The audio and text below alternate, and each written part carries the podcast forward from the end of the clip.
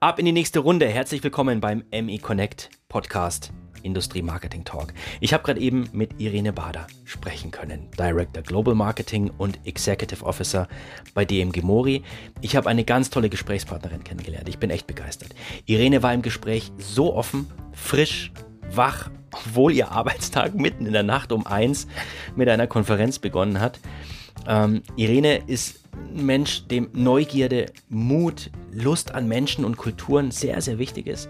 Aber auch die Wissenschaft und natürlich der Maschinenbau. Vorab ein paar Fakten für euch zu DMG Mori. DMG Mori ist ein weltweit führender Hersteller von Werkzeugmaschinen mit ganzheitlichen Automatisierungs-, Digitalisierungs- und auch Nachhaltigkeitslösungen bis hin zum Additive Manufacturing.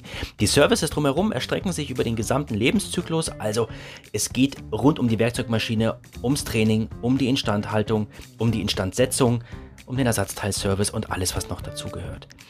DMG Mori sieht sich als Global One Company mit rund 12.000 MitarbeiterInnen an 138 Vertriebs- und Servicestandorten, darunter 15 Produktionswerke. Weltweit vertrauen über 100.000 Kunden den DMG Mori-Lösungen und die Kunden finden sich querbeet in 54 Branchen und 86 Ländern. Irene ist gebürtig aus Niederösterreich in der Nähe von Wien groß geworden Sie hat schon einige Positionen in der DMG Mori Gruppe inne gehabt und leitet seit 2014 das globale Marketing. Und ich würde sagen, wir starten direkt rein.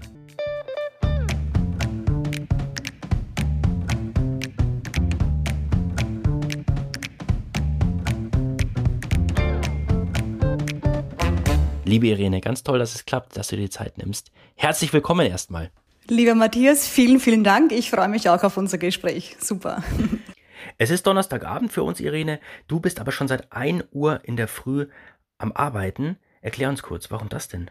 Ich bin in, ja, in unserer Muttergesellschaft in Japan auch im Führungsteam und da ist es nun mal notwendig, einmal im Monat an der Führungsteamrunde teilzunehmen und äh, ja, die ist natürlich, die beginnt natürlich pünktlich in der frühen Japan oder japanischer Zeit und da ist es bei mir ein Uhr in der Nacht, aktuell jetzt mit Sommerzeit und es dauert dann oh, so Mann. bis fünf Uhr in der Früh, aber das ist in Ordnung. Ne? Das ist man dann schon mal gewöhnt.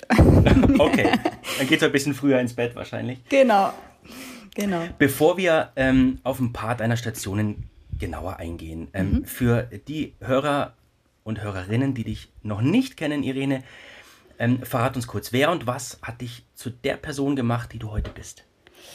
Was hat mich zu der Person gemacht? Ich glaube, die große Überschrift lautet da Neugierde. Neugierde auf Neues, Neugierde auf, ja, auf, auf Kulturen, auf Menschen, auf Themen. Mhm. Ähm, das war schon in, in, frühen Jahren das, was mich angetrieben hat.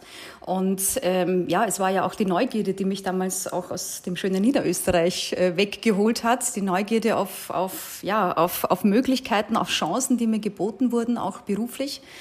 Und so bin ich ja damals auch schon sehr, sehr früh nach Deutschland gegangen. Und ähm, ja, und diese, diese Neugierde, die, hat, die begleitet mich bis heute. Und das ist auch das Thema oder die Eigenschaft, die mich am meisten antreibt. Mhm.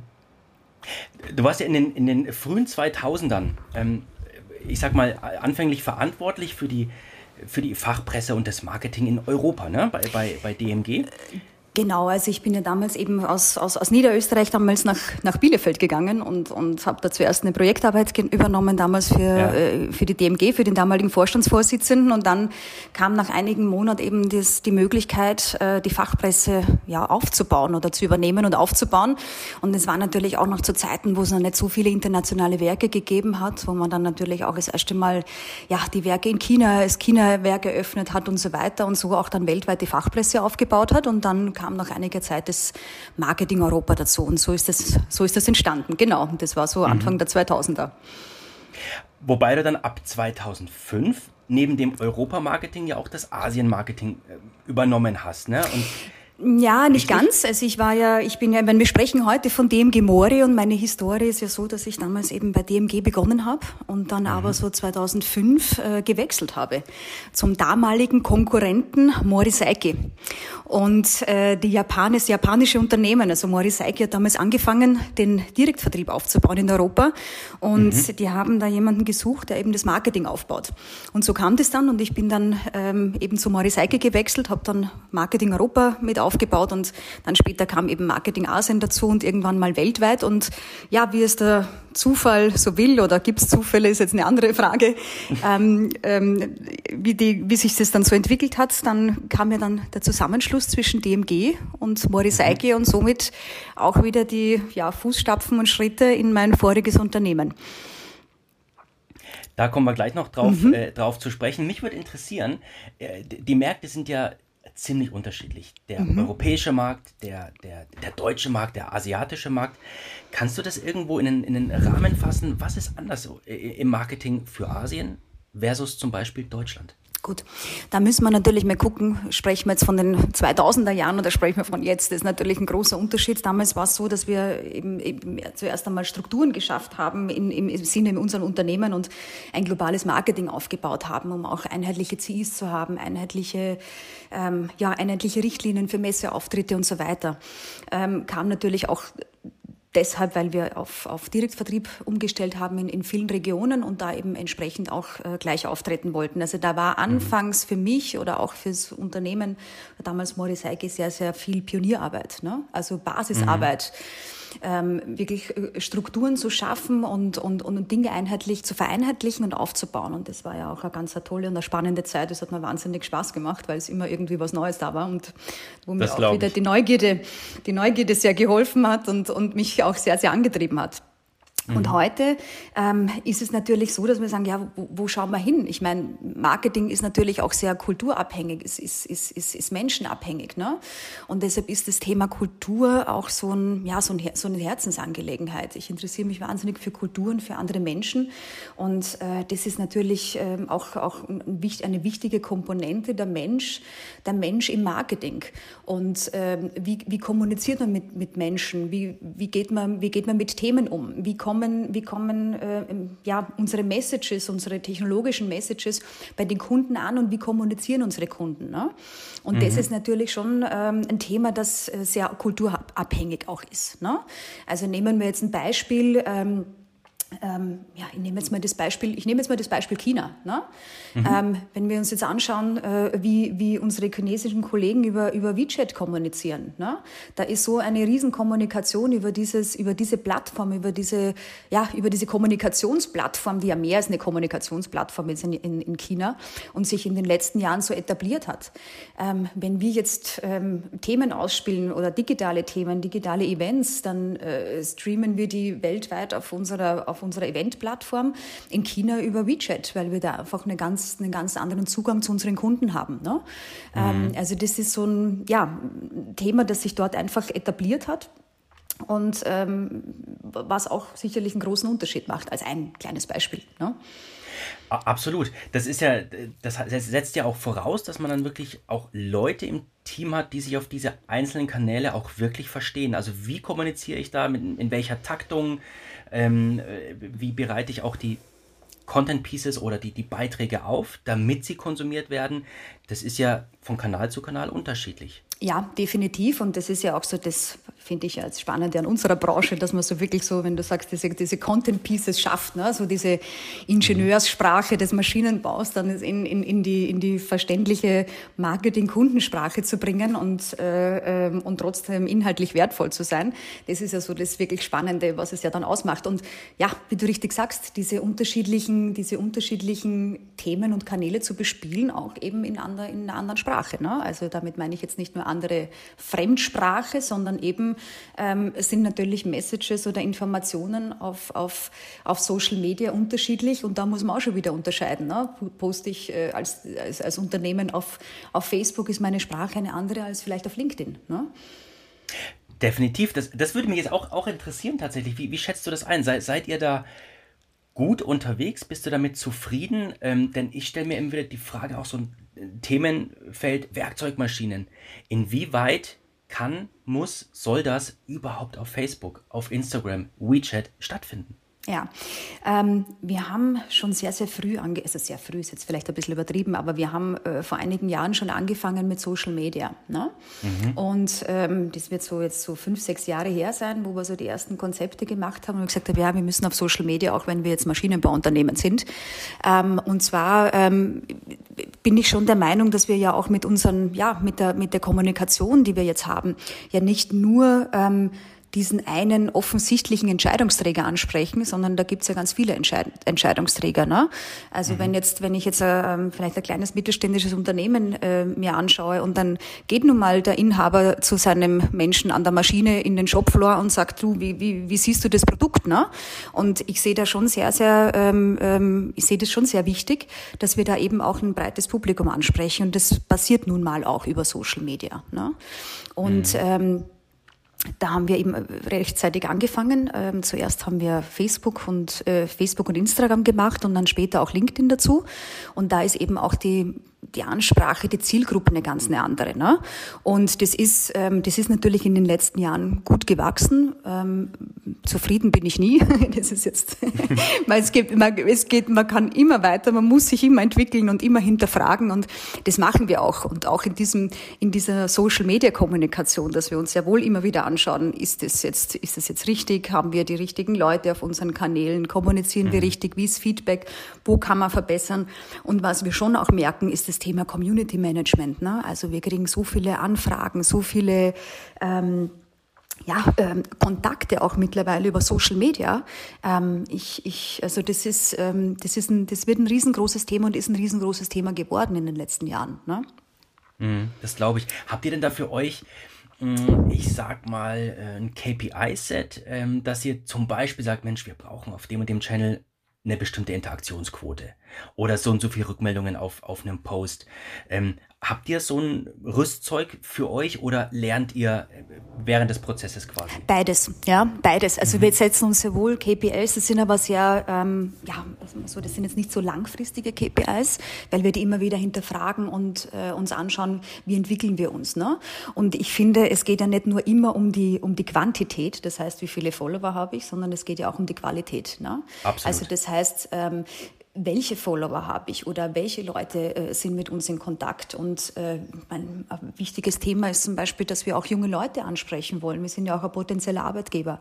Wir mhm. wollen ja auch junge Talente für dem Gemori ähm, interessieren. Deshalb, äh, ja, wir machen da auch große Aktionen immer in Japan, ähm, haben auch einen eigenen, eigene Kanäle eben in, in, in japanischer Sprache und äh, die Ansprache auch der jungen Leute ist uns sehr, sehr wichtig.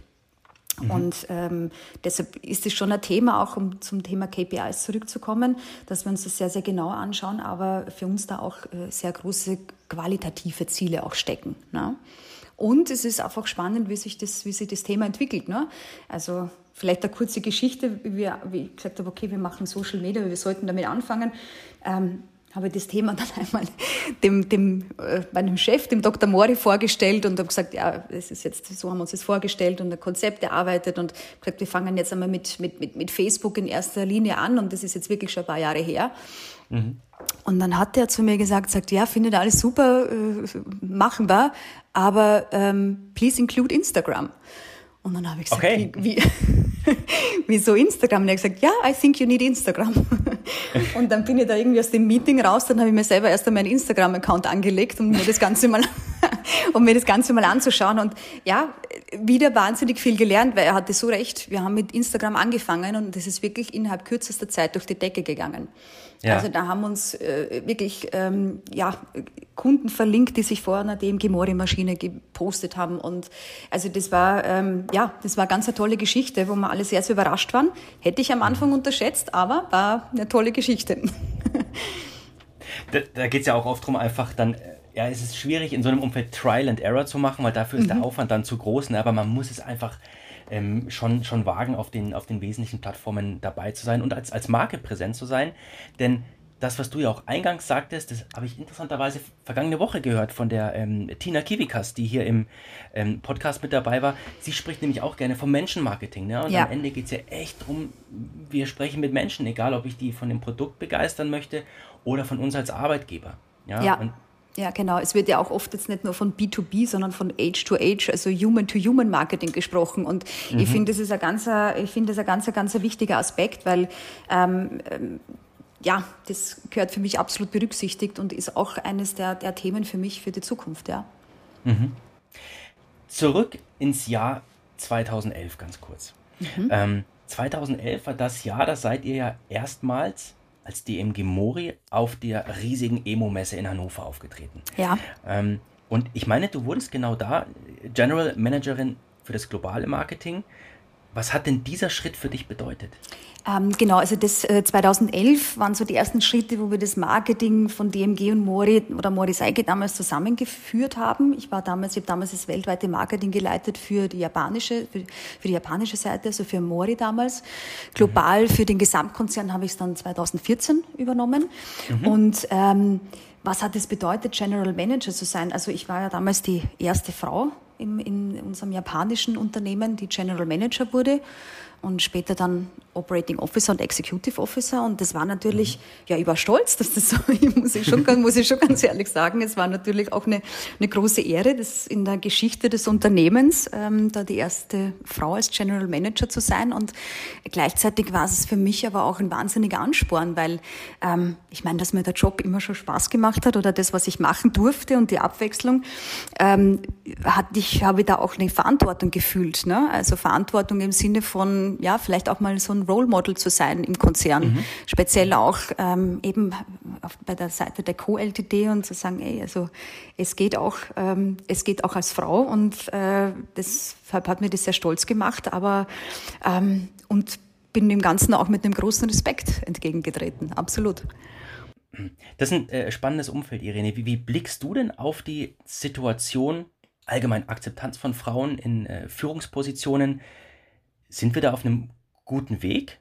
Also ich bin ein sehr positiver Mensch, ja, und äh, ich bin ich bin der Meinung, ja, wir sind auf einem guten Weg, ja. Also ist, mein Gott, man kann immer unzufrieden sein und man kann immer sagen, ja, es muss noch mehr gemacht werden und ja, das ist das ist sicherlich richtig. Auf der anderen Seite äh, sehe ich das mal so ich habe das Glück, dass ich oft auch mit jungen, ja, mit, jung, mit jungen Menschen spreche oder auch ja, mit, mit, mit jungen Frauen. Und wenn man sich das jetzt anschaut, so junge Studentinnen, Frauen zwischen 20, 25 oder auch so die jungen Leute, die ich bei mir im Team, Team habe, ne? Mhm. Ähm, das ist eine ganz, ganz tolle Generation. Das ist eine ganz, ganz selbstbewusste Generation. Äh, damit will ich nicht sagen, dass die äh, vorherigen Generationen nicht selbstbewusst waren. Ja, aber diese jungen Menschen, egal ob jetzt Mann oder Frau, ähm, die wachsen mit einem ganz anderen Verständnis auf. Ja, mhm. und ähm, für die ist es völlig normal, dass eine Frau arbeiten geht, dass eine Frau studiert, dass eine Frau Karriere macht, dass eine Frau in Führungspositionen kommt. Die denken da gar nicht mehr so nach. Und ähm, deshalb ähm, stimmt mich die Zukunft auch positiv und ich will dem auch positiv gegenübertreten und, und, und, und da auch positiv eingestellt sein und sagen, ey, ich bin mir sicher, das wird sich, ähm, das, das, das wird besser, das wird, äh, es werden immer mehr Frauen in Führungspositionen kommen, ähm, die auch ihre entsprechenden Ausbildungen haben, die das wollen, die das möchten, die die Motivation dazu haben ähm, und die einfach mit einem ganz anderen Selbstverständnis reingehen und vielleicht auch gar nicht mehr so arg drüber nachdenken. Ähm, mhm. Ich glaube, dass es heute auch in, in, in Deutschland, Europa ganz, ähm, ja, ganz tolle Frauen gibt, ganz tolle Menschen, die sich einsetzen ähm, äh, für, diese, für diese Gleichheit. Aber ich bin auch jemand, der sagt, ich unterscheidet es nicht nur zwischen Mann und Frau in Führungspositionen, sondern es geht um Chancengleichheit, es geht um, um, um kein Correct. Gender Gap in der Bezahlung, um, um Chancengleichheit, um, um, um Kulturen, um Diversity, um so vieles. Mhm. Dass ich das jetzt gar nicht nur auf, auf, auf Frau und Mann festhalten möchte. Ne? Mhm. Ähm, was ich aber schon sagen muss, und das ist ja auch meine ganz persönliche Erfahrung, die ich einfach durch diese vielen Jahre auch ähm, mit meiner Arbeit mit Japan und mein, meinem Team und den Kollegen in Japan gemacht habe, ist, da ähm, war in den letzten Jahren ein, ein ganz großer Wandel zu sehen, was die Rolle der Frau im Berufsleben anbelangt. Ja? Okay. Ähm, also ähm, ich gebe jetzt mal ein Beispiel. Ähm, vor vielleicht 10, 5, na, 10, vielleicht, ja, 10, 15 Jahren, ähm, da war das irgendwie so völlig selbstverständlich, dass auch so junge Frauen, die haben studiert, die haben dann gearbeitet und haben sie geheiratet und sind sie zu Hause geblieben. Ja? Mhm. Und ähm, es hat einfach so ein Umdenken stattgefunden. Für mich in meiner subjektiven Wahrnehmung in sehr, sehr kurzer Zeit eigentlich, weil ähm, mittlerweile ist es, ist, es, ist es ganz was anderes. Die jungen Frauen, die wollen arbeiten, die wollen Kinder bekommen und trotzdem arbeiten. Ne? Und wir mhm. haben da natürlich als Unternehmen viel gemacht, um das zu fördern. Aber es wurde natürlich auch ähm, ja, in der japanischen Gesellschaft irgendwann mal klar, ähm, ist es ja auch eine, ich muss sagen, alternde Gesellschaft, dass wenn die ähm, junge Talente wollen oder die jungen Talente nachkommen, ähm, dass das ohne der ja, Arbeitskraft oder der Talentkraft äh, der Frauen gar nicht geht. Weil sonst eng wird. Ja, verstehe. Ja? Mhm. Und ähm, deshalb hat man da ja auch Programme von der Regierung äh, geschaffen, um zum Beispiel das den Unternehmen zu erleichtern, Betriebskindergärten zu bauen und so weiter. Ne? Also wir haben jetzt auch von allen Standorten in Japan Betriebskindergärten. Ne? Und das war, ähm, ja, das war einfach dann interessant auch zu beobachten, wenn auch so die Kollegen, nicht nur die Kolleginnen dann in der Mittagspause vielleicht mal nicht den, oder den Kantinenbesuch abgekürzt haben und dann in der Mittagspause Kind im, im Betriebskindergarten besucht haben. Ja? Ja, und da schön. hat man schon gemerkt, da, da, ähm, da ist jetzt, ähm, ja, da ist jetzt schon auch ein, ein Kulturwandel, ein Wandel im Denken.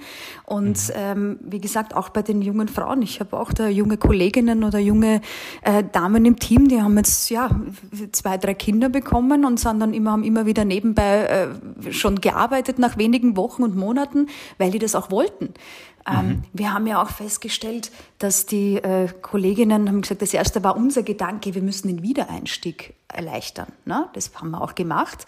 Aber wir haben dann auch festgestellt, dass viele junge Frauen auch einfach ein paar Stunden in der Woche was arbeiten wollen, um den Anschluss nicht zu verlieren. Ja? Ja, äh, ja. Und nicht sagen, ich steige jetzt komplett aus für ein Jahr. Und da gibt es eben verschiedene Modelle und äh, ja, das, das ist eben dann alles möglich. Und das finde ich einfach eine tolle Geschichte. Und da ist das Umdenken notwendig. Das, da bin ich ganz felsenfest davon überzeugt. Das, das, klingt gut. Ich bin, ich will nicht sagen, dass ich, dass ich äh, erschrecke, aber ähm, ich, ich staune dann doch immer wieder, wenn zum Beispiel so ein Buch erscheint, wie jetzt gerade von der Frenzy Kühne, wir haben gerade eben drüber gesprochen, Irene, mhm. ähm, mit dem Titel Was Männer nie gefragt werden. Ich frage trotzdem mal, wo sie ja genau dieses Thema aufgreift. Ähm, also es geht um die sehr unterschiedliche Behandlung und Betrachtung von Frauen in der Wirtschaft, in Führungspositionen versus Männern. Ähm, und das sind Themen, die haben ganz viele überhaupt nicht auf dem Radar. Für die ist das tatsächlich selbstverständlich. Ja? Ähm, und trotzdem ist es ein, ein unwahrscheinlich ähm, großes Themenfeld, wo einfach diese Equality noch komplett fehlt. Ähm, aber deswegen interessiert mich dein, dein, dein Blick auf das Thema und ich finde es absolut super, wenn du sagst, du schaust da optimistisch nach, äh, nach vorne. Ja?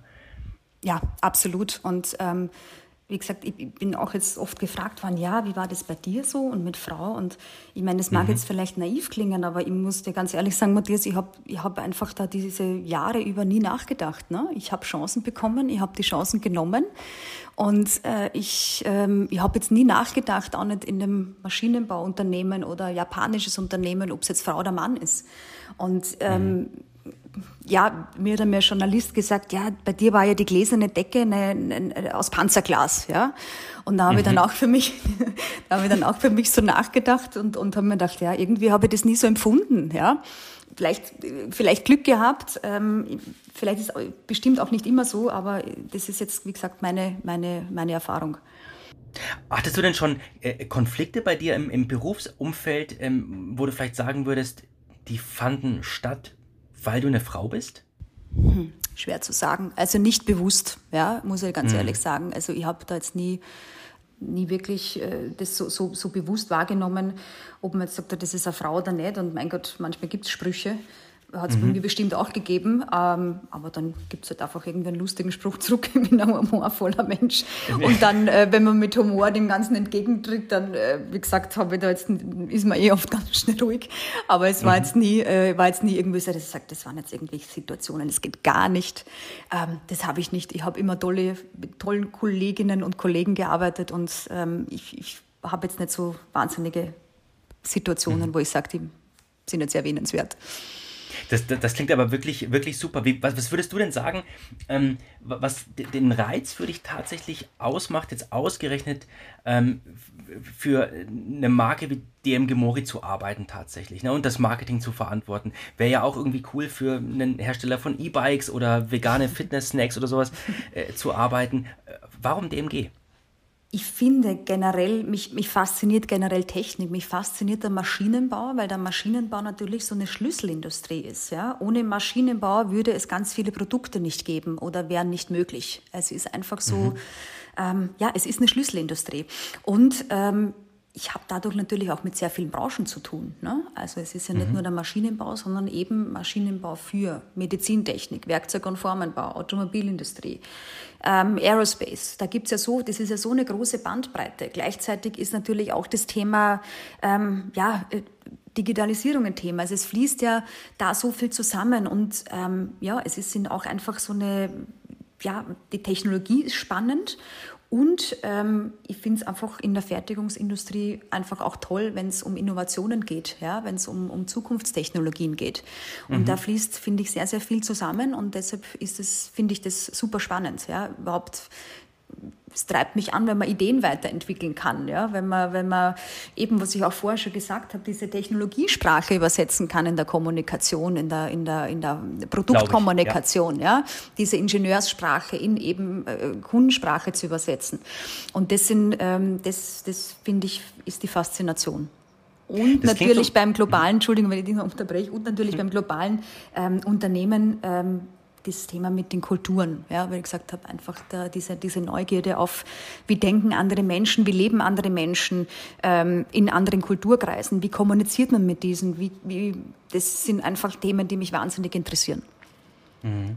Das klingt auch so, als würde jeden Tag oder zumindest mehrheitlich diese anfänglich von dir gebrachte Neugierde auch oft befriedigt werden tatsächlich. Ne? Ja? Das ist ja, ja, auch ein ganz wichtiger Punkt, dass wir im Job nicht einschlafen und, und die Langeweile ähm, äh, kommt, sondern ähm, dass wir frisch bleiben dürfen, dass wir neugierig bleiben dürfen, mitentwickeln dürfen. Ne? Das scheint ja bei dir komplett gegeben zu sein. Absolut. Sonst würde ich auch mhm. nicht so lange schon dabei sein und würde ich wahrscheinlich schon was anderes machen, weil die Neugierde oder dieses, ja, dieses äh, Weiterdenken, Dinge ausprobieren, ähm, einfach, ja, das ist das, was mich antreibt. Und da hast du recht. Ja, das ist mhm. ganz wichtig für mich.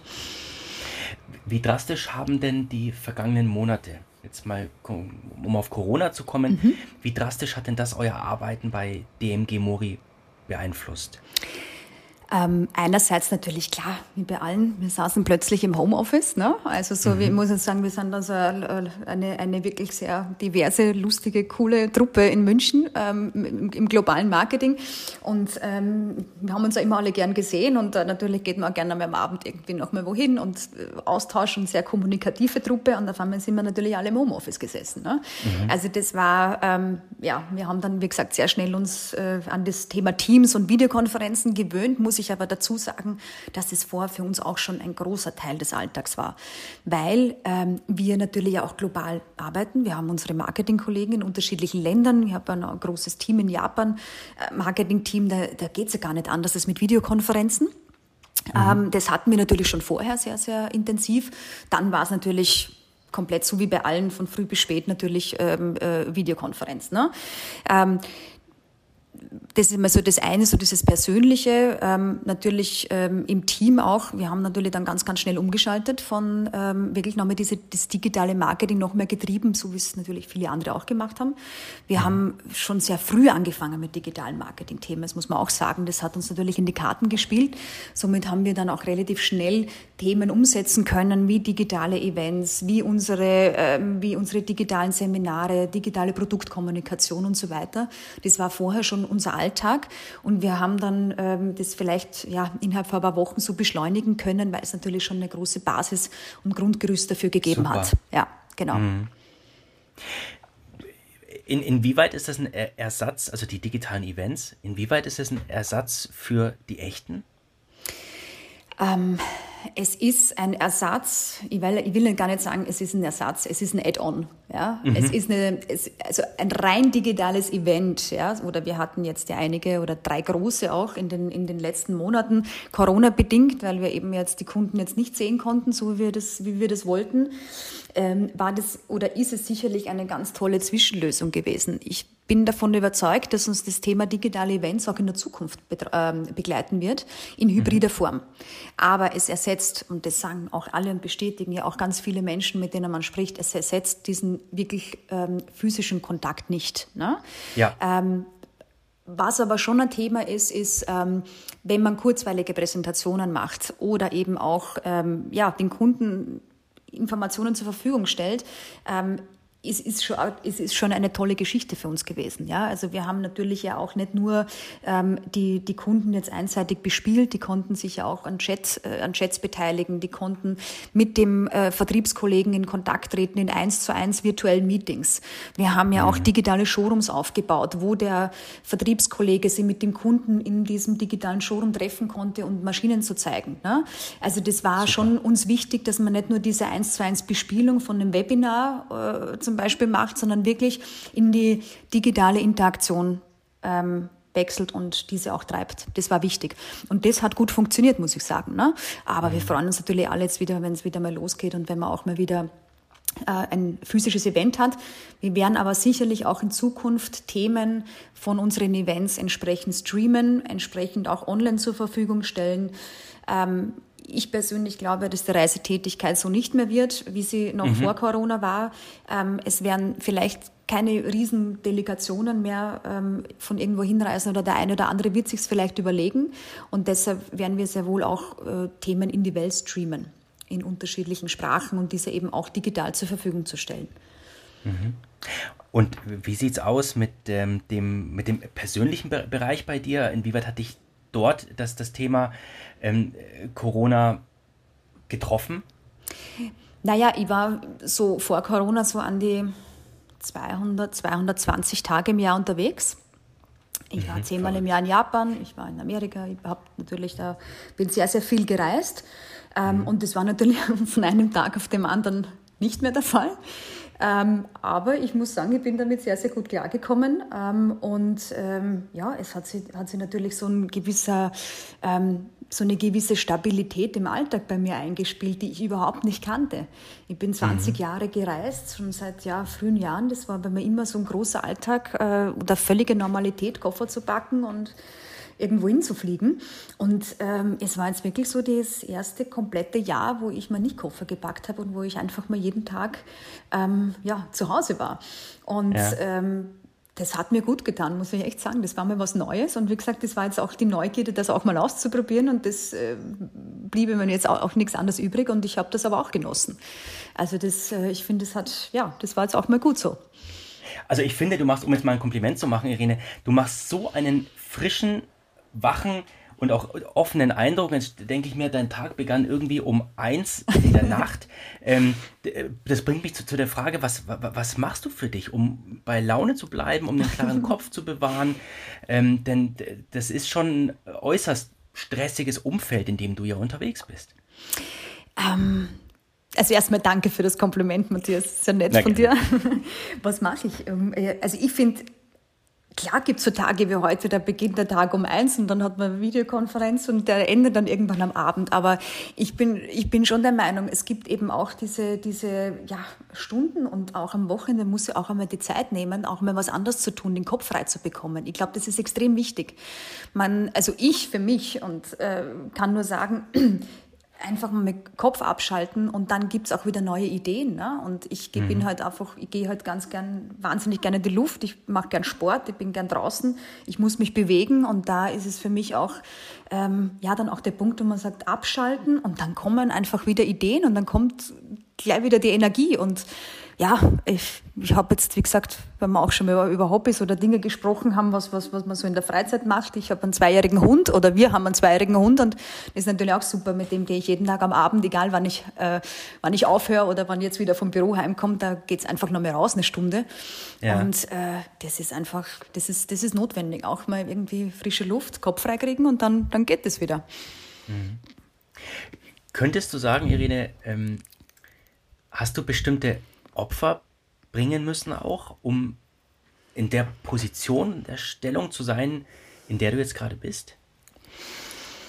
Ja, muss ich schon sagen. Also zurückblickend, ähm, ich war ja sehr jung, ähm, als ich damals nach Deutschland gegangen bin. Und ähm, ich habe natürlich auch so in diesen vielen ersten, heute auch noch, immer viel gearbeitet. Ne? Mhm. Und ich habe auch immer ich habe mein, fast mein ganzes Studium berufsbegleitend gemacht. Und da bleibt natürlich dann nicht sehr viel Zeit für ich sage mal so, Freizeit oder Freunde. Ja. Und ich kann mich erinnern, so die ersten Jahre habe ich meine Freunde vermisst in Österreich. ja, das, das, das, ähm, ja, das ist einfach so. Da ist so dieses klassische Studentenleben hatte ich halt einfach nicht, ne? sondern mhm. weil ich habe immer, ich habe aber auch, auch gerne gearbeitet. Ich wollte das ja so. Ich würde es jetzt wahrscheinlich auch nicht anders machen, weil ich finde, es kommt eh immer so, wie es sein soll. Ähm, aber das sind, glaube ich, schon so die Opfer einfach, die man sagt, weniger Zeit dann wirklich mit Freunden verbracht äh, in, in, in den jungen Jahren und ähm, ich erlebe das jetzt aber auch einfach jetzt auch bewusster. Ne? Also wenn mhm. mein Mann und ich, wenn wir Freunde da haben oder wenn wir uns mit unseren Freunden treffen, das ist dann einfach so viel bewusster. Und ähm, das waren, glaube ich, schon so die größten Opfer. Diese, diese Zeit, ähm, vielleicht die, die Zeit für ja, Freunde oder vielleicht auch Familienbesuche in, in, in, in, mhm. diesen, in diesen Jahren jetzt vielleicht nicht immer so wahrzunehmen. Es kam dann erst wieder später, wo so dieses Bewusstsein dann auch noch mal intensiver kommt und man das alles noch mal viel mehr wertschätzt. Aber mhm. das waren so die, ich würde mal sagen, so die größten privaten Opfer. Ja. Sag mal, was hat es denn eigentlich mit der DMG Mori Segelyacht auf sich? Also, das ist ja ein tolles Projekt. es ist ja ein super Projekt. Ähm, ein Teil unserer, unserer Marketingaktivitäten ist ja auch das Thema Sportmarketing oder Sponsoring. Ne? Und wir haben ja, wir waren ja viele Jahre ähm, Hauptsponsor von Porsche in der LP1-Serie, also 24 Stunden von Le Mans kennt man ja wahrscheinlich. Und wir, wir sponsern ja auch immer noch ähm, ähm, Toyota in der World Rally Championship. Und irgendwann kam dann so mal die Diskussion auf oder so die Überlegung, was könnte man ja noch so machen und jetzt nicht so dieses Motorsport. Ne? Also Porsche hat ja dann auch aufgehört mit der LMP1-Serie. Da war dann auch für uns dann das, das, das Sponsoring zu Ende und gesagt, was machen wir? Ne? Und ähm, da waren so unterschiedliche Überlegungen, die sind immer wieder mal hochgekommen und dann ja, irgendwann einmal ähm, ja, hat mich dann der Dr. Mori angerufen und sagte, Irene, I think we should do, we should found a sailing team. Und dann hat er gesagt, ja, und dann nehmen wir an der, an der, an der Wandy Globe teil. Ne? Und dann habe ich gesagt, okay, segeln. Haben wir gesagt, ja, können wir uns Aha. mal anschauen, warum nicht? Wann soll es losgehen? Und dann hat er nur gelacht und gesagt, ah, immediately. Und dann, oh, verrückt. Und dann, es war einfach so lustig, weil er ist, er ist ein begeisterter Segler, muss man dazu sagen. Mhm. Und er hat dann, äh, er hat dann in Japan diesen, unseren, unseren Skipper, den Kochiro, äh, Shiraishi kennengelernt und das ist ein ganz bekannter japanischer Skipper. Mhm. Und äh, der wollte, der hat schon einmal an der Wandy Globe teilgenommen, also für alle Nicht-Segler oder die Wandy Globe ist so die härteste Segelregatta der Welt, ähm, wo eben ein Mensch auf einem Sportboot einmal um die Welt segelt, darf nicht anhalten, nicht an Land gehen. Ähm, und viele kennen das ja vielleicht, der berühmte deutsche Segler, der Boris Herrmann ist ja da jetzt gestartet und auch durchgekommen, war ja auch viel in den, in den Medien, die Wanty Globe, mhm. die jetzt eben über Weihnachten war. Ähm, und ähm, ja, und dann haben wir gesagt, okay, dann lassen wir ein, ein, ein wirklich ein Sportboot, ein Segelboot, die DMG Mori Global One, bauen, sind auch viele Teile von DMG Mori Maschinen äh, produziert worden und in dieser und in dieser in diesem in dieser Sportjacht ähm, äh, verwendet worden.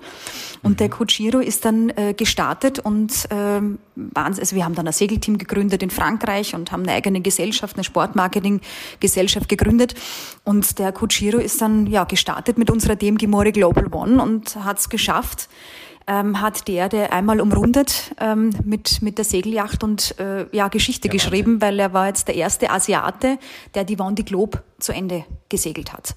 Ähm, und ähm, ja, wenn man jetzt überlegt, es gibt, glaube ich, jetzt nur so 100 Leute, die das geschafft haben, an der Vendée Globe wirklich auch durchzukommen und das einmal ähm, ähm, zu umsegeln. Und das war, das war echt ein Wahnsinn. Das war so eine, so eine tolle Geschichte und wir werden das auch weiterführen. Also wir haben das Segel, das DMG Segelteam weiterhin und äh, wir haben uns jetzt auch darauf konzentriert, in vier Jahren nochmal zu starten mit dem Cochiro und auf der anderen Seite aber auch junge Segler zu fördern. Also wir wollen auch hier für die Jugend was tun und äh, sind wir jetzt gerade dabei, hier auch eine DMG Sailing Akademie entsprechend aufzubauen. Es ist auch ja, ein Wahnsinn. ganz tolles Projekt von mir und ich finde das so toll, weil Aha. ich das einfach, mir macht das wahnsinnig Spaß. Viel Neues gelernt und ich war vorher keine Seglerin und äh, bin da auch einfach da so ja, hineingestürzt in dieses Thema und es ist einfach, ist einfach mega spannend. Also hätte ich ja nie, nie gedacht, wie, wie, wie vielseitig ihr und vor allem du auch dann äh, unterwegs seid und auch sein müsst, war mir nicht klar. Ganz, ganz stark. Wow. Dankeschön. Ja. Sag mal, was, was, was rätst du denn ähm, Young Talents, jungen Leuten, ähm, weil du es wieder angesprochen hast, mhm. die heute in die Kommunikation von oder für Unternehmen einsteigen möchten? Ähm, was würdest du denen mitgeben? Mut zu haben, ist, glaube ich, so das, was ich einfach jedem jungen Menschen ans Herz lege. Und ähm, Mut zu haben, Innovationen und Ideen zu denken. Ja? Mhm. Ähm, wir dürfen nicht glauben, dass Innovationen und Ideen nur im Silicon Valley entstehen. Gar nicht. Ja? Ähm, ganz im Gegenteil. Ich glaube, äh, mutig zu sein, zu ja, Ideen zu spinnen, ähm, sich auf Situationen einzulassen und Chancen anzunehmen, ohne vielleicht jetzt nicht immer nachzudenken, einmal auf sein Bauchgefühl zu hören und sagen, ey, das mache ich jetzt. Mhm. Ähm, ich glaube, das wäre so der, das ist so der Rat, den ich wirklich auch jedem, jedem geben würde. Vielleicht nicht immer so dieses rationale Denken, sondern einfach mal ja den Mut zu haben, aufs Bauchgefühl zu hören und Dinge zu denken und äh, Chancen wahrzunehmen und ja, Innovationen entstehen zu lassen. Ich bin mir sicher, da sind wir auf einem ganz guten Weg und gerade so junge Leute, wie viele da jetzt schon als, als Entrepreneur handeln, ja, die nicht mhm. mehr in so einem 9-to-5-Job denken, sondern wirklich so einen Entrepreneur-Gedanken ähm, haben oder auch ja an vielen Hochschulen, Universitäten das ein Thema ist oder ein, ein, ein, ein, also ein Lehrfach ist. Und das finde ich ganz toll. Und ich glaube, da erweitert man den Horizont im Denken und das finde ich ganz super. Und deshalb, ich, ich, find, ich bin mir sicher, da kommen ganz tolle Generationen nach. Da hängt dann Mut sehr eng zusammen mit der Neugierde, ne? Absolut, ja, da hast du recht. Ich glaube, dann kann nicht mehr viel passieren. Genau. Ja. Du, du hast mir äh, erzählt, Irene, ähm, du hast keine konkreten Vorbilder tatsächlich. Mhm. Ähm, was, was hilft dir dabei, dich, dich zu motivieren, auch dich zu orientieren vor allem und auch deine Mannschaft zu pushen? Ähm, ich habe, ähm, also ich habe ja so ein tolles Team, ich bin ganz stolz auf mein Team in München. Wir haben da, nein, wir haben wirklich einfach, wir sind eine super Truppe und ich habe da einfach, ja. ich, man macht sowas ja nie alleine, sondern sowas entsteht ja immer im Team und ich, ich finde, das ist, äh, ja, das ist einmal, ist, ist, extrem wichtig. Ne? Mhm. Ähm, du hast mich gefragt, ob ich so dieses eine Rollmodel habe und das habe ich tatsächlich nicht. Ich habe über das auch so ein bisschen dann, ähm, ja, so ein bisschen auch so nachgedacht.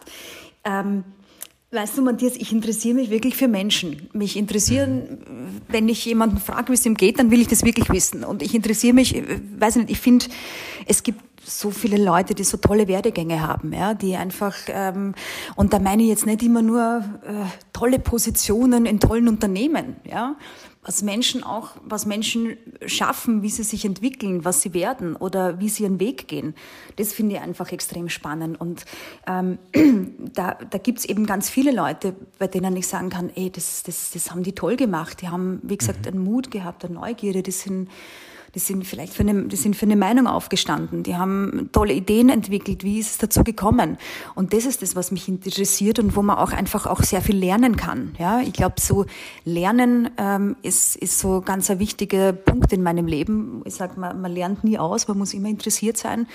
Ähm, ja, sich, sich, sich weiterbilden und ähm, das ist auch so diese Motivation, mit Menschen zu sprechen, ähm, vielleicht einmal so ein bisschen hinter die Kulissen zu schauen, ähm, nicht nur so dieses ja oberflächliche Sein, sondern wirklich das ähm, ja wie, wie ist der Mensch zu dem geworden, was hat ihn angetrieben und ähm, wie wie entstehen die Dinge und diese Weiterbildung und das sind so Dinge, ähm, wo ich sage ja das äh, Gespräche und sowas das das treibt mich an ja. Mhm. Hältst du es denn für möglich, Irene, dass du Vorbild bist für Menschen in deinem Umfeld und wenn ja, warum? Hm ich weiß nicht, bin ja viel, ich weiß nicht, ich glaube, da bin ich jetzt zu bescheiden, um das jetzt mir irgendwie zu Das ist eine gemeine Frage. ja. ja, das ist wirklich eine gemeine Frage. Da musst du vielleicht Leute in meinem Umfeld fragen, bitte. So, da habe ich ähm, was vorbereitet. Ich schalte mal eben zu. ja, genau. Jetzt kommt der Anrufer aus dem Off. Genau. Ähm, sagen wir so, ich, wie, ich, ähm, wie wir diese Reisetätigkeiten noch hatten, ja, und wie so dieses Thema in Japan angefangen hat, ähm, Frauen ähm, so ein bisschen so das ja, die Möglichkeiten zu geben, im, im, im, im Job zu bleiben, auch wenn sie Kinder haben und diese Rolle mhm. der Frau auch im, im, in der Wirtschaft zu verändern. Ähm, da bin ich ein paar Mal gefragt worden, wenn ich in Japan war, Irene, geh doch mal einfach mal abends mit ein paar von diesen jungen Kolleginnen äh, aus den unterschiedlichen Abteilungen, geh doch mal mit ihnen essen und erzähl mal, wie du so dein Leben lebst in Europa. Und dass du, dass das für dich völlig normal ist, dass du bist verheiratet, du hast einen Job, hier geht's arbeiten und, äh, und so weiter. Und ähm, dann habe ich gesagt, ja, warum? Und dann haben sie gesagt, ja, du bist da schon ein Role Model für die, in, in, für die Kollegen in, in, in Japan, einfach um so zu, zu zeigen, ähm, ja, wie ist vielleicht jetzt ein anderer Lebensweg oder vielleicht, wie ist ein anderes Lebensmodell, ja? Mhm. Und ähm, deshalb, vielleicht war das wirklich so in diesen Bereichen, dass ich da auch meinen Beitrag dazu leisten durfte. Ähm, vielleicht so das Denken auch ein bisschen zu ändern in, in, in, in, unserem Unternehmen, was jetzt so diese, dieses, diese vielleicht die Rolle der Frau anbelangt, ohne mhm. dass ich mich jetzt dazu sehr auf, wie soll ich sagen, so, so, so Themen festlegen möchte. Ähm, würde mich freuen. Ja, es würde mir auch freuen, wenn ich, wenn ich vielleicht auch mal so für den einen oder anderen jungen Menschen ein Role Model bin und sage, ey, wie hat die, wie ist die ihren Weg gegangen oder wie ist es dazu gekommen? Und mhm. ähm, wie gesagt, deshalb, ich finde es immer toll, mich mit jungen Menschen auszutauschen oder Erfahrungen auch weiterzugeben. Ne? Ähm, das ist ja auch so ein Thema. Ich finde, ähm, wie gesagt, es gibt viele junge, tolle Leute. Aber es ist auch immer interessant, auch mal vielleicht bei jemandem reinzuhören, wie, wie, wie hat der seinen Weg gegangen oder wie ist die ihren Weg gegangen. Mhm weil, weil du vorhin auch ähm, darüber gesprochen hast, dass ihr ja als Arbeitgeber auch interessant sein möchtet und auch müsst. Ähm, wie siehst du denn diesen, diesen Satz, den habe ich jetzt in den letzten Tagen äh, öfters gelesen, we don't hire CVs, we hire people. Mhm. Ähm, ich persönlich bin absolut der Meinung, dass ähm, ähm, Menschen auch in ein Team passen müssen. Ja? Mhm. Und zwar in ein Team passen, damit meine ich jetzt nicht alle gleich, sondern ähm, bin ja auch so ein, ein, ein, Mensch, der die Erfahrung gemacht hat, diverse Teams, also Diversity in Teams, ja, ist einfach super. Ja, mhm. bringt die Menschen weiter, ist, ist spannend, äh, bringt das Unternehmen weiter, weil Menschen anders denken aus, aus, aus unterschiedlichen kulturellen Hintergründen, von kulturellen Hintergründen kommend. Ja. Und deshalb bin ich schon der Meinung, ähm, dass es ähm, ein Mix vielleicht aus beiden sein muss. Ja? Mhm. Ähm, wenn du sagst jetzt nicht CV, es, es, es, muss ja auch so ein bisschen der Background oder die Ausbildung oder das, was man vielleicht gelernt hat, ähm, auch passen für den Job. Ja? Aber mhm. es muss auch der Mensch passen. Und ähm, das ist extrem, ich finde, das ist wirklich wichtig, dass der, dass, dass, dass der Mensch auch ähm, ins Unternehmen passt oder ins Team passt. Und damit meine ich jetzt nicht alle gleich, ja, sondern wirklich, ja. ähm, das ist, finde ich, auch eine, eine Aufgabe eines Managements oder auch einer HR, auf, auf, auf so die Diversitäten zu achten. Mhm. Sehr mhm. spannender Punkt, ja. Finde ich jetzt, ja. Mhm. Du machst ja selber gerade deinen DBA. Genau. Doctor of Business Administration, mhm. das ist der höchste Grad der universitären Managementausbildung. Mhm. Was ist denn da die Idee dahinter? Und jetzt sag nicht Neugierde. Na, sage ich jetzt nicht, da muss ich ein bisschen, ein bisschen mitspielen, aber nein, nein. ähm, ich habe dir vorher erzählt, ich habe mein, ja, mein ganzes, mein ganzes Studium und MBA und alles immer sehr berufsbegleitend, also immer berufsbegleitend gemacht, ja. Mhm. Und ich habe mir da ja auch immer selber so diesen, ja, den Druck gemacht, schnell, schnell fertig sein. Ja? Mhm. Ähm, arbeiten, studieren, fertig sein, weil du brauchst jetzt das fertige Studium und du brauchst jetzt irgendwie diesen Titel und das ist wichtig. Ja? War es ja auch. Ja, hat mir jetzt auch nicht geschadet. Aber ich habe immer schon ein bisschen so geliebäugelt, mir die Zeit zu nehmen, auch mal wissenschaftlich zu arbeiten. Ja? Mhm. Den Dingen wirklich, ähm, ähm, ja, wirklich mal so tiefgründig wissenschaftlich zu arbeiten, auch mal wissenschaftlich zu schreiben und mich mit einem Thema extrem und intensiv auseinanderzusetzen. Ja? Und ähm, deshalb habe ich immer gesagt, also wenn ich mal in Rente bin, dann mache ich einen Doktor. und irgendwann haben wir dann gedacht, nee, wieso muss ich jetzt warten, bis ich in Rente bin? Ich habe jetzt keinen Druck mehr. Ich kann jetzt mal, ja. ich kann jetzt auch mal, ich brauche jetzt nicht in zwei Jahren fertig sein oder in drei Jahren, sondern wenn es länger dauert, dauert es länger. Und ja, und dann habe ich mich, habe ich mich beworben bei so einem ähm, Doktorprogramm. Das ist von der, ich habe ja alle, mein Studium alles in England gemacht, also englischsprachig und habe mich dann beworben eben bei der Sheffield Hallam University. Die haben da ganz ein tolles äh, Doktorprogramm eben auch basierend auf also für Berufstätige und die mhm. arbeiten mit der Munich Business School zusammen und das ist auch eine ganz ganz eine tolle ähm, ja super super Business School in München. Und ähm, ja, dann habe ich beworben und habe dann einen Platz bekommen und jetzt äh, ja jetzt bin ich da dabei auch nebenbei ja, jetzt haben wir noch Zeit, ne, aber zu forschen und eben im Thema Kommunikation und beschäftige mich da so mit dem Thema auch Zukunft, ne, wie wir das in Zukunft ja. auch in unserer Industrie ähm, kommunizieren und wie das aussieht und was gibt's da für Szenarien und das ist ein, ein tolles und spannendes Thema, genau. Bin ich sehr, sehr gespannt, drücke auf jeden Fall die Daumen ähm, und äh, wäre ja auch echt Anlass dann für ein entsprechendes äh, Update-Gespräch. Ähm, je Sehr nachdem, gerne. Wie, wie, weit du bist. Ganz, ganz, ganz heißes Thema. Sag mal, wir sind jetzt fast, fast am Ende, Irene. Mhm. Gibt es denn jemanden, den du gerne mal hier im Podcast hören würdest? Fällt dir da jemand ein? Wer fällt mir ein? Ja. Und zwar ähm, könnte ich mir vorstellen, der für diese Reihe hier und für deine Zuhörer interessant ist. Ähm, das ist der Thomas Hund, Professor Thomas Hund. Der ist ein Architekt, der ist Inhaber und CEO von seiner eigenen Agentur in Stuttgart, äh, Jangled Nerves. Und der ist ein Kommunikationsarchitekt. Und äh, die beschäftigen sich wirklich mit Live-Kommunikation, mit, mit äh, nicht nur Messen, Showrooms, ähm, aber eben auch mit, mit ja, Kommunikation im Raum. Ja, die machen sowohl, äh, die arbeiten sowohl an ganz tollen Projekten im Bereich Kultur, Wissenschaft und Technik. Und ähm, er ist eben CEO und Gründer äh, seiner Agentur, ist aber auch Professor an der Hochschule für Technik in Stuttgart. Und ich glaube, der wäre eine ganz, ganz spannende Persönlichkeit äh, für dich mhm. und für deine Zuhörer. Stark. Ge da, da gehe ich gerne mal nach. Vielleicht klappt es ja. Ich bin gespannt. Ich sage ganz, ganz, ganz lieben Dank, liebe Irene. Das war ein ähm, sehr interessantes Gespräch mit, mit vielen, vielen Insights. Ähm, freue mich wahnsinnig, dass es geklappt hat, dass du dir so viel Zeit genommen hast. Ich bin mir auch in dieser Folge sicher, dass die Zuhörerinnen und Zuhörer eine Menge mitnehmen. Irene, ganz lieben Dank an dich. Danke, Matthias. Und bis bald. Vielen, vielen tschüss. Dank, hat Spaß gemacht. Alles Gute und tschüss, bis bald. Ciao, ciao.